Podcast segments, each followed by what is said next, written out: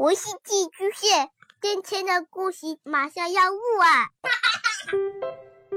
孩子的世界充满了色彩和欢乐，用有温度的声音讲你爱听的故事。白羊叔叔和大明的晚安故事。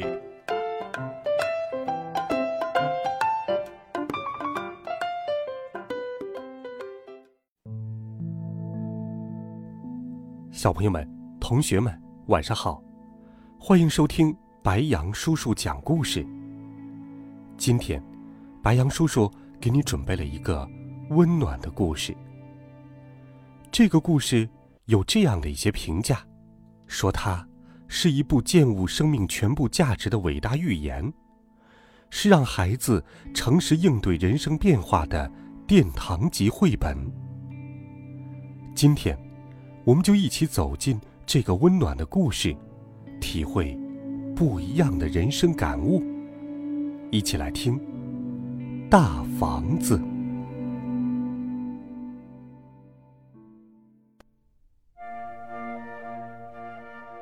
从前有一个小镇，那里有一座漂亮的大房子。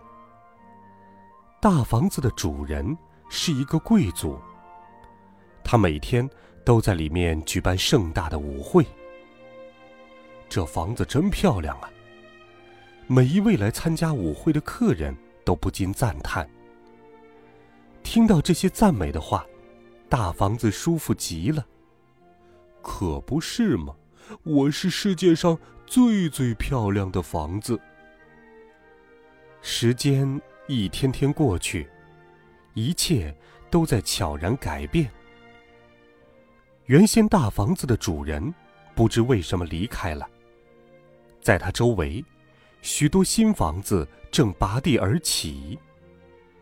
就这样，大房子被人们渐渐的遗忘了。他蜷缩在小镇的角落里，默默的等待着人们重新发现它。突然有一天，一个男人来了。这么大的房子就这样闲置着，太可惜了。”那个男人说道。紧接着，一场声势浩大的改建工程开始了。这突如其来的一切，让大房子害怕极了。他们，他们到底要把我变成什么样子呢？结果，大房子被改建成了一座漂亮的酒店，而且。很快变得远近闻名，许多人陆陆续续从四面八方赶来，住在这里。心里感到不安的大房子，终于松了一口气，又变得开心起来。然而，过了很多年，酒店消失了。一位厨师把大房子改成了一家漂亮的餐厅。越来越多的人来到这里，大房子里面变得越来越热闹。又过了很多很多年，餐厅也不见了，大房子迎来了新主人。面包店、甜品店、花店、玩具店，各种各样的商店都把家安在了大房子里。来这里购物、游逛的人络绎不绝。就这样，大房子成为让更多人开心快乐的地方。他每天都开心的不得了。我是这里最漂亮的房子，而且是人们不可缺少的房子。有一天，大房子里正在进行杂技表演，忽然。舞台的顶棚被演员抛弃的火把点着了，火越烧越旺，酿成了一场可怕的火灾。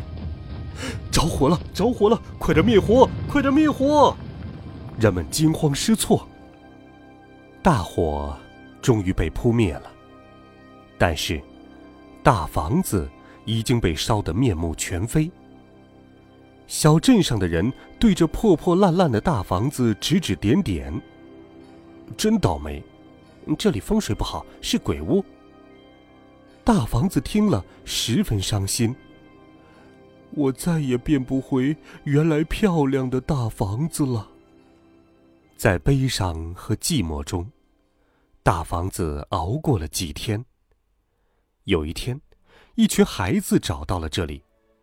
哈哈，这个地方太棒了，躲在这里谁也找不到，没人会来鬼屋的。这群经常在镇上偷东西的孩子，大胆的玩闹着。大房子特别讨厌他们。从这天起，这些孩子更加放肆。他们在城里小偷小摸，常常被人们追打。直到有一天，警察冲进来，把这里包围了。原来这些小鬼藏在这里，统统给我抓起来！最后，这些孩子全被抓住了。这帮家伙居然藏在鬼屋里，这破房子得赶紧拆掉！小镇上的人不满的叫嚷：“啊，这下完了！”大房子十分绝望。请等一下。这些孩子偷东西，是因为他们都是孤儿，偷东西只是为填饱肚子。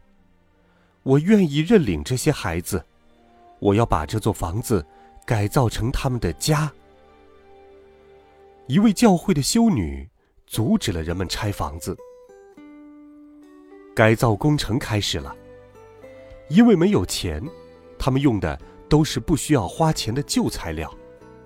由于工匠很少，修女和孩子们一起亲自上阵，拼命的干活。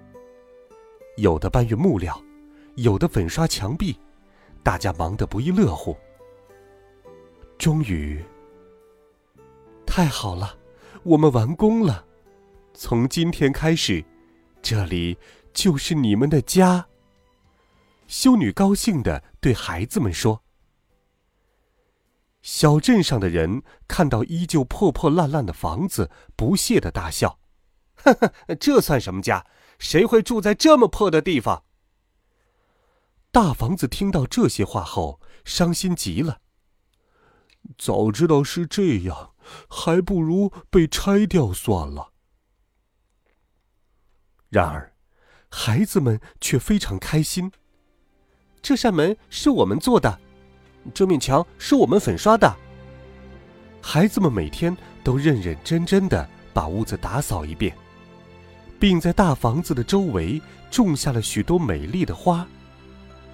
大房子看到这些，想起了很久很久以前的事情。那时，它还是一所漂亮的房子，仆人们也经常这样打扫屋子、修整花园。